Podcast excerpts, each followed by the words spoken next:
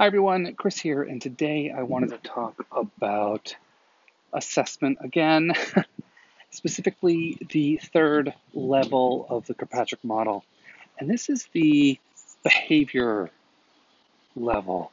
And you know, the behavior level is an interesting level because, on the one hand, it's probably the most important level to focus on, but it's also probably the most neglected level that uh, instructional designers focus on. And, you know, it's important to focus on this because this is the level you're most likely going to be judged on. So, essentially,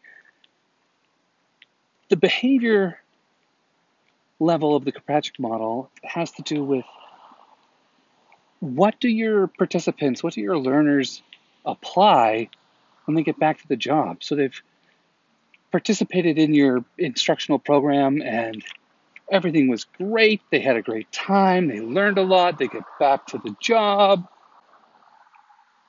and nothing happens. And so your program is deemed a failure because nothing happened. So the way to deal with this is early on when you're asked to develop a program is to ask a very, very important question. When the participants get back to work, what are they expected to do? You got to get down to that, that tangible, observable goal that management is looking for in their program. And in addition to that, you need to identify the metrics that you're going to be judged on. So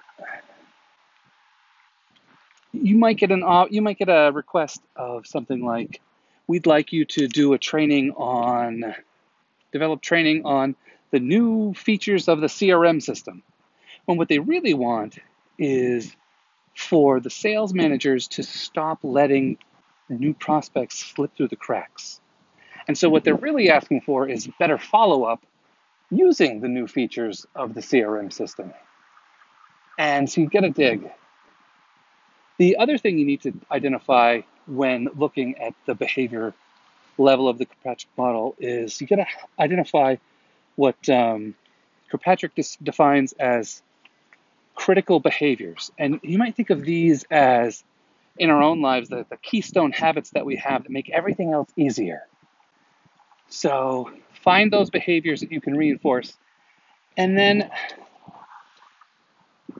make sure that there's a mechanism to reinforce these behaviors. Is there a reward? Are people going to be penalized for doing these behaviors that are being asked for? You know, if you're getting a bonus on all of the new leads you get versus the leads you follow up on, chances are you're going to be hunting for new leads and not following up.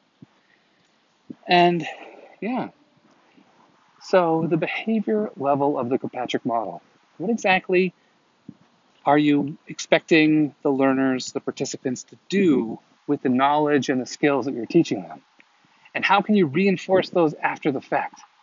Getting these answers to these questions early mm-hmm. on can make your entire project that much more successful. Anyway, I'll talk to you mm-hmm. tomorrow. I'll see you soon.